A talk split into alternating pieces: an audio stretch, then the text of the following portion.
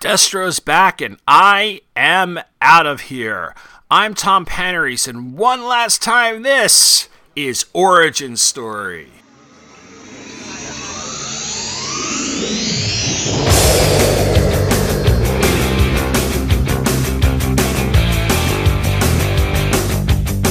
Who are you? Why are you like this? Like what? Like how you are.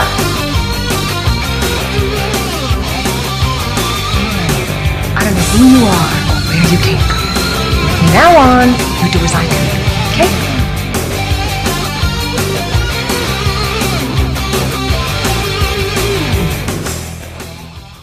Hello and welcome to the final episode of Origin Story, a podcast miniseries brought to you by Pop Culture Affidavit, which is part of the Two True Freaks Internet Radio Network.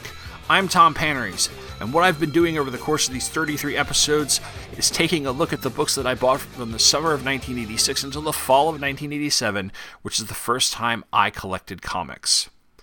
I'm covering one last comic book this time around, and that is G.I. Joe number 69, which came out on November 17th, 1987. The cover, which is by Tony Salmons and Bob McLeod, shows Destro in a new uniform with a gold colored face mask flanked by two Iron Grenadiers. All three of them, by the way, would be available as toys in the 1988 line of G.I. Joe action figures from Hasbro. It's one of those covers that would get someone's attention even if he or she hadn't been reading the comic for a little while because of Destro's new mask. I know that it got my attention because I'd stopped reading G.I. Joe a couple of months earlier, but at that time, Destro hadn't been in the comic for at least a full year since issue 57. Our story is called Into the Breach, and our creative team is as follows Larry Hama, writer, Tony Salmons, pencils, Randy Emberlin, inks, Bob Sharen, color, Joe Rosen, letter, Bob Harris, editor, and Tom DeFalco was your editor in chief. We open in Rio Vista, which is the capital of Sierra Gordo. Psych Out, Hawk, and Roadblock are driving through the streets and are under attack from looters and rioters who are protesting the United States' presence in the country. Apparently, the government has been overthrown, and the new government is not only hostile to the United States, but it has rejected Cobra. Looters are running in and out of the American embassy, and one of them tries to burn an American flag, to which Roadblock responds with pointing his huge freaking gun at this guy and daring him to do it. Needless to say, this guy does not burn the flag. They head into the embassy, and after getting admo- admonished by the ambassador, they go to a file room to sanitize what's in there. Meanwhile, in another part of the country, the Sierra Gordo military attacks a Cobra terror drone. From a chopper above, General Villavaca, head of the military, observes and talks to Destro, who is demonstrating his weapons capability.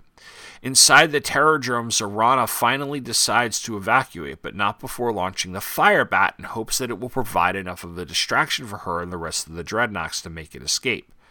They make that escape, and Destro destroys the Firebat from his chopper.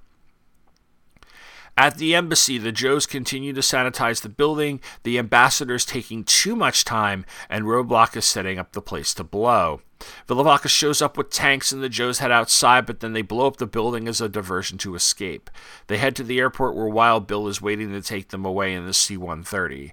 Unfortunately, Zarana and the Dreadnoks show up right before the Joe team does, with the Sierra Gordo military hot on their trail.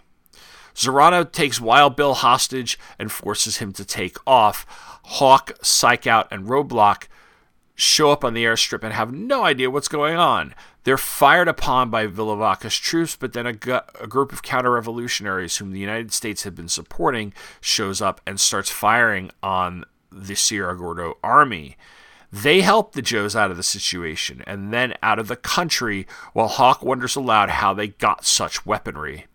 On the back to on the way back to uh, Rio Lindo, Villavaca and a representative from Destro's company talk about how Destro will be providing weapons to Villavaca's troops and will help drive out what he refers to as, quote, the North American banana monopoly. In Rio Lindo, Destro talks to one of his men about how he is working both sides for profit and how they and then they both don new uniforms. Gold-plated armor for Destro and an Iron Grenadier uniform for his troops. So I have a story behind my purchasing this comic, and I think that story actually makes it a bit of a cheat. Because while I bought the comic and read the comic, I actually gave it to someone else after I read it, and it didn't stay in my comic book collection. I was in the fifth grade at this point, and I'd stopped reading comics a good two months before this came out. Moreover, I didn't buy this from the comic book store and instead bought it from Greaves Stationery, the same place I had bought some of the other comics that I had covered early on in this podcast. And I bought this in early December, nearly a month after it had hit the shelves. I wasn't as interested in G.I. Joe or G.I. Joe comics as much anymore. But toward early December, my class decided to do a Secret Santa thing, and my dad and I were at the Greaves on one day and I saw the comic uh, on the rack. And like I said, when I described the cover, it was definitely noticeable. Destro hadn't been in the comics for the better part of a year, not in, in any capacity. So here was a brand new uniform. It was right on the cover. I wasn't sure if the guy whom I'd picked for Secret Santa liked G.I. Joe or the comics, but I figured that at least it was something less disposable than a candy bar or baseball cards. Incidentally, later on, the guy I had for Secret Santa, my friend Chris, would become one of my best friends, and he would buy me copies of X Men number one, Spawn number one in the early 1990s, and then he'd get me started on my brief phase of collecting both X Men and the early image books. So, buying this book for this podcast or using this book for this podcast is kind of a cheat, but it's a bit of a bridge between my two phases of comic collecting, which makes it a pretty good setup for this particular episode. The comic itself is as solid as anything else that Larry Hama has written. It builds off a couple of things from the issues just prior to it, which I did go back and read in the trade paperback that I own. And the major uh, thing you need to know is that the purpose of the Cobra Terror drone was revealed in the previous issue. These things are, of course, military forces fortresses, but they also transmit some sort of brainwave modulator that makes people afraid and then causes them to turn on one another. This is demonstrated in the country in issue 67, and then in issue 68, the Joes and the Cobras have a huge tank and snow vehicle battle, at the end of which we discover that the Joes have successfully revealed the truth behind the terror drones to the world. So that's what's causing such a panic in Sierra Gordo at the beginning of the issue. From what I recall, and if I'm being inaccurate here, I apologize. I'm doing this off the top of my head from the few Joe issues that I've owned over the years and I've read. Sierra Gordo is a Latin American country that, up until the revelation in the previous issue, Cobra had a decent amount of influence and control over. I think it's also the in universe stand in for either Nicaragua or El Salvador or Panama. Those are three Central American countries the United States was involved in in some way in the 80s. Nicaragua, at least as far as 87 is concerned, is probably the best bet here, considering that La Hama has several that Hama has several characters mention North American banana monopolies, and you get a leftist government being backed by Cobra while the Joes are backing a rebel or a Contra force.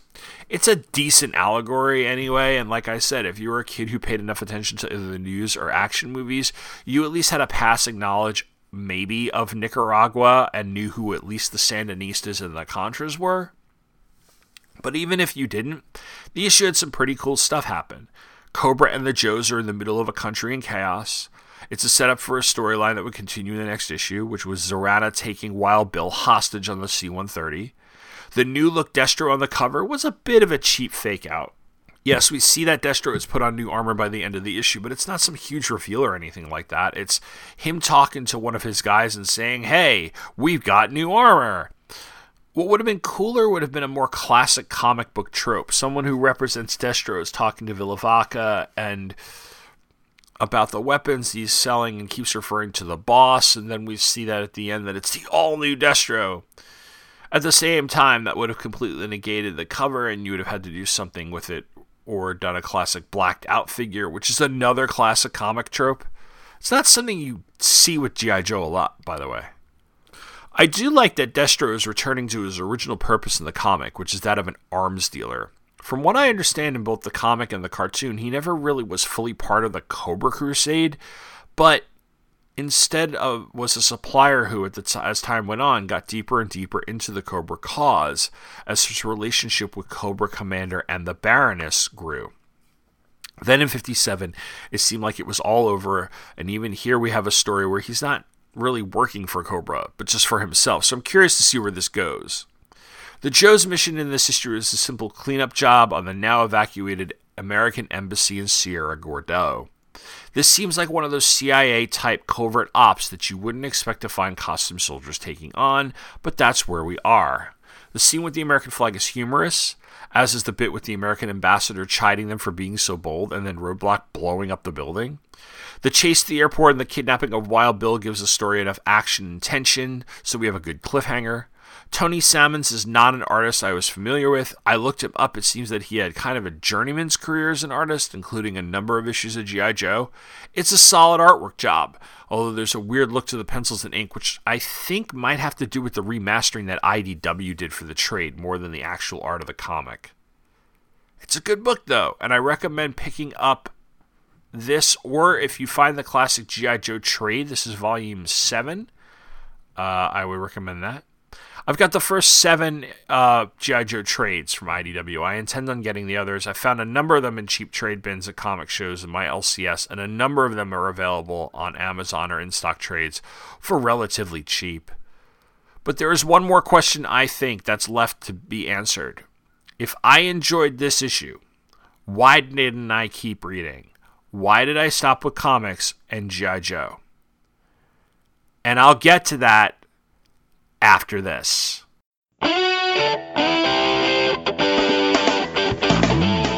Beginning in 2018, the Who's Who podcast enters the 1990s with our coverage of the loose leaf editions. Featuring Superman by Jerry Ordway, The Joker by Brian Bolland, Wonder Woman by George Perez, Sandman by Mike Dringenberg, Batman by Norm Breyfogle, The JLI by Adam Hughes, Eclipso by Bart Sears, The Legion of Superheroes by Keith Giffen, Dark Stars by Travis Charest, Lobo by Simon Bisley, Kent Shakespeare by Chris Sprouse? Who is that? Doomsday by Tom Grummett, Wait, are we covering these by issue or in alphabetical order? The Justice Society of America by Mike Parobeck, The Forever People again? You are f***ing kidding me. Doom Patrol by Richard Case, I'm so confused. and many more. The Who's Who podcast, going boldly into the 90s. A proud member of the Fire and Water Podcast Network, I guess.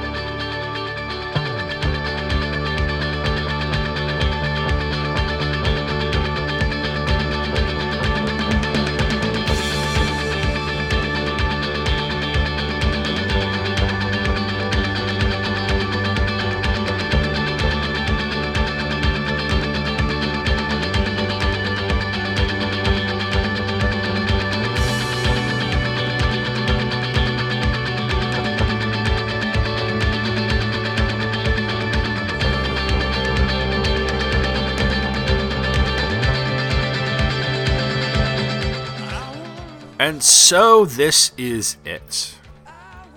Like I said, when I planned this series out, I wasn't sure if I wanted to put G.I. Joe number 69 on this list because it was not a comic I kept even if I bought and read it. But I put it on the list because when I thought about it, the book represents something really important about my comics collecting career and my childhood as a whole. Not the end of it, mind you, that's way too dramatic, but a symbol of the beginning of the end. Childhood, I've realized over the years, doesn't necessarily end in a clear cut way. It's not like you wake up one day and declare yourself to be a young adult. While there did come a time where I packaged up many of my old toys and gave them away, it's not like I did it all in one fell swoop and the and then immediately put on a flannel shirt and beginning to listening to morose alt rock. Childhood fades. You play with some things one day, and then the next you find yourself staring at a girl in your class for way too long and having conversations that involve the debate over the meaning of the word like. The time between buying issue 66 of G.I. Joe and buying issue 69 of the book was roughly three months. And as I mentioned, I was in the fifth grade. As fifth grade wore on, my interest started to diverge a little more. By the time I hit the end of the school year, I would be paying a little more attention to what was then called the WWF and would be reading all I could about baseball. Plus, I would get one particular present for my 11th birthday that would completely change things, and that was the Nintendo Entertainment System. Nintendo was something that had, by the time I got it in 1988, been out for three years, and I've been asking my parents for it for at least a year. And that would get more intense as we got closer to my birthday, especially after my friends started getting them and I started playing video games at their houses more and more.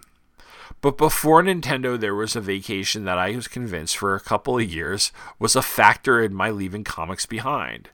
That was in August when my parents took us to New Hampshire. They had family friends who owned cabins on Kezar Lake, which is in the extremely small town of North Sutton. It's about, what, 10 or 15 minutes away from Lake Sunapee. Anyway, this had become an annual vacation, and my parents still go there 30 years later. When we went up there to mid to late August of uh, 1987, with the exception of one or two comics that I bought after we got back, I really wasn't interested in comics after that. And to blame New Hampshire for my fading interest in comics is completely crazy.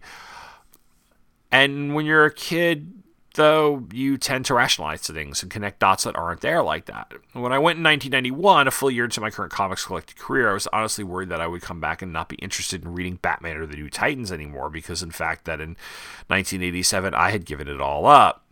When I returned to hitting the comic store on the regular in the summer of fall of 91, I was relieved as if some curse had been broken or something.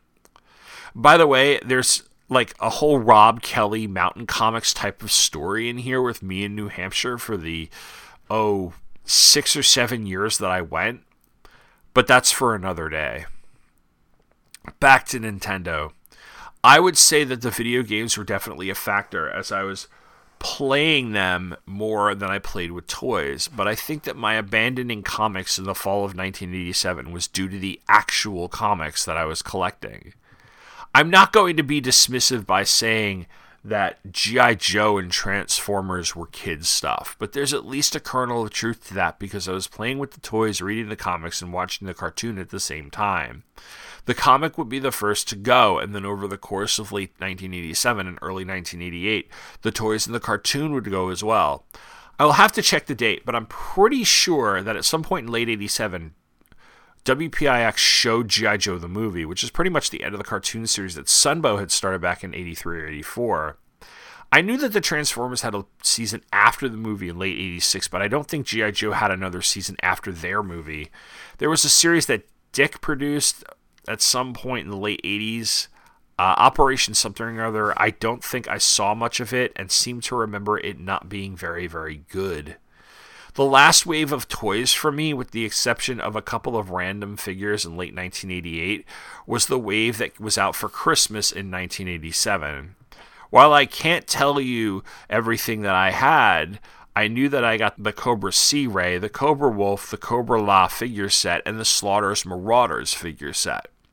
By the time the spring semester of fifth grade rolled around, my attention would still be on action and science fiction, but it would shift toward watching aliens all the time. In fact, had I been able to find alien toys at the time, I would have been all over them. But I couldn't, so. And I know they came out of the toy line at some point, but it was just not not anything that I found. Closest I ever got to like something outside of aliens was the Commodore 64 video game that my friend Evan had. So, and we always thought it was cool because they had the line that um, Sigourney Weaver says to the Alien Queen uncensored, and we're like, wow, a curse in a video game. Anyway, my focus was on Nintendo games, and my first Nintendo games were Super Mario Brothers Duck Hunt. It was a double game cartridge because it came part of the action set, which is the set I got because it had the zapper in it. That was followed by Kung Fu and Pinball. I never really had a a preference for any type of game, though. My sister and I would play any game that looked interesting, and we rented a ton of games from our local video store. In fact, I loved renting games from the video store because it meant we could just play something until we got tired of it, and then we didn't have to worry about feeling bad that our parents spent more than $50 to buy something we either didn't like or we were sick of. Nintendo would actually fade as well, especially since my parents, uh, at least from my life, since my parents refused to buy us a Super Nintendo when it came out. And we played the old Nintendo games from time to time in junior high and high school. And then my friends started getting Genesis and other systems. We'd go to their places to play those as teenagers and as college. But after that, I really didn't stay very interested in video games, aside from, you know, a few here and there. And if you kind of add all that up and consider everything I've talked about through the 33 episodes of this series, it wound up being my first lesson in how pop culture is cyclical. Things come and go, and sometimes they come back again. If you listen to a, if you listen to Pop Culture Affidavit on the regular, or you read the blog on the regular, you've heard me talk about fads, and you've heard me and seen me get nostalgic about many things. And while the phrase, oh, you're just going through a phase, is definitely condescending and, and quite a bit obnoxious if you think about it, there's some sort of truth to it. Take, for instance, music. Amanda and I have a pretty large CD collection. At final count, before we both stopped buying CDs and it was just downloading stuff from iTunes or listening to it on Spotify or whatever, our CD collection was about 700 to about 800 CDs. And there's definitely music in there that says I was clearly going through a phase. I mean, it's definitely a way to explain why I own ska music from the late 90s. And I will bust out some of those albums from time to time for the sake of that nostalgia. That was the purpose of this show, at least at first. I'd realized that my original comics collection was from exactly 30 years ago, and how cool would it be to rewind but also remember what it was like when I was 10? I figured that I'd like a number of the books, but beyond that, would not really get much into them.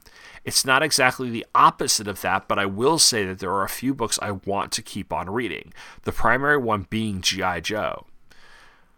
I want to, um, and I've got a lot of stuff to read from there because I really only read about maybe a year and a half to two years of Joe thoroughly. So I can go all the way back to trade number one and read for it and then keep going uh, starting at trade eight and beyond. The I um, the Punisher stuff, I think I might check out beyond issue four, at least when Marvel decides to put the 87 series on Marvel Unlimited, which I'm hoping it does soon, especially since a Punisher series, TV series is coming out. And Spidey, I have a lot of Spidey I want to read. I wonder if things would have been different had I been reading something else instead of these books, though. Perhaps if I had been reading the X Men or kept reading Spider Man past Kraven's Last Hunt, they would have not been as ephemeral to me. There certainly were events that I could have latched onto. Marvel had the fall of the mutants, DC had Millennium. Maybe not so much with Millennium, but you get the point. Whereas I read some mainstream DC and Marvel books, the stories were isolated enough that I could read them on their own and not worry about the larger story or the larger universe. That, by the way, is what would keep me interested in 1990. Yes, Batman got me back into comics, but it was the idea of a larger DC universe that kept me there. Years ago on the blog, I wrote how a friend of mine was offloading his comics, and I wound up with a copy of Crisis on Infinite Earths number 12. And that book enthralled me, and I went back and got the entire series. And then in 1991, Armageddon 2001 came out, which, along with the Titans Hunt, was the biggest thing for me.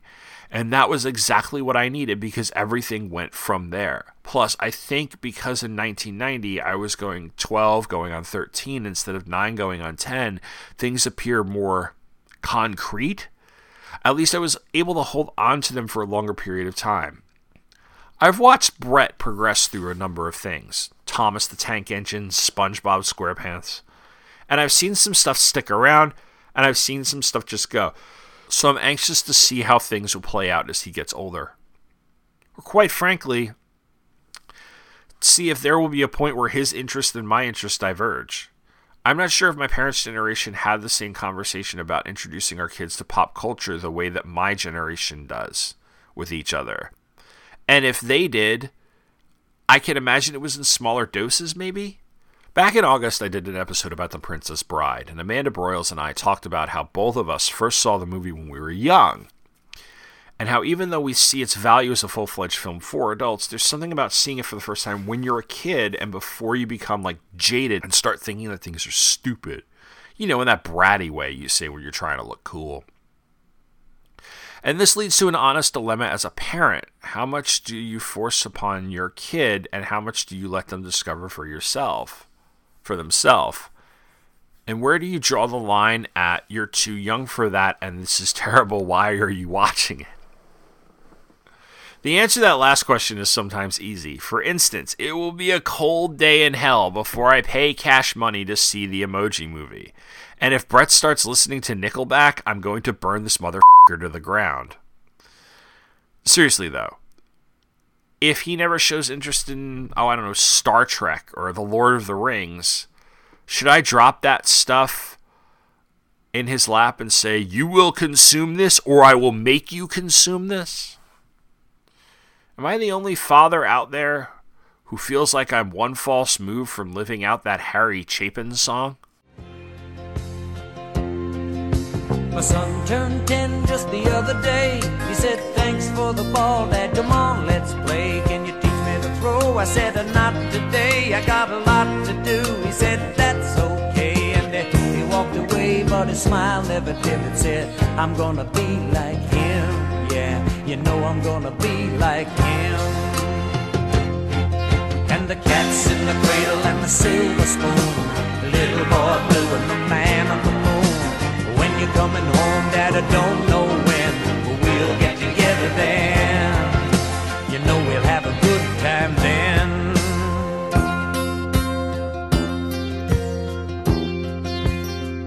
I'm in uncharted territory. I find myself trying to get more current because my son is entering the demographic mainstream, while I'm also trying to worry about having to be current because honestly, I don't have the time to go to every movie or Netflix every show or even keep up with every comic book out there. Plus, I'm not that much into the idea of popular culture and entertainment becoming, you know, work.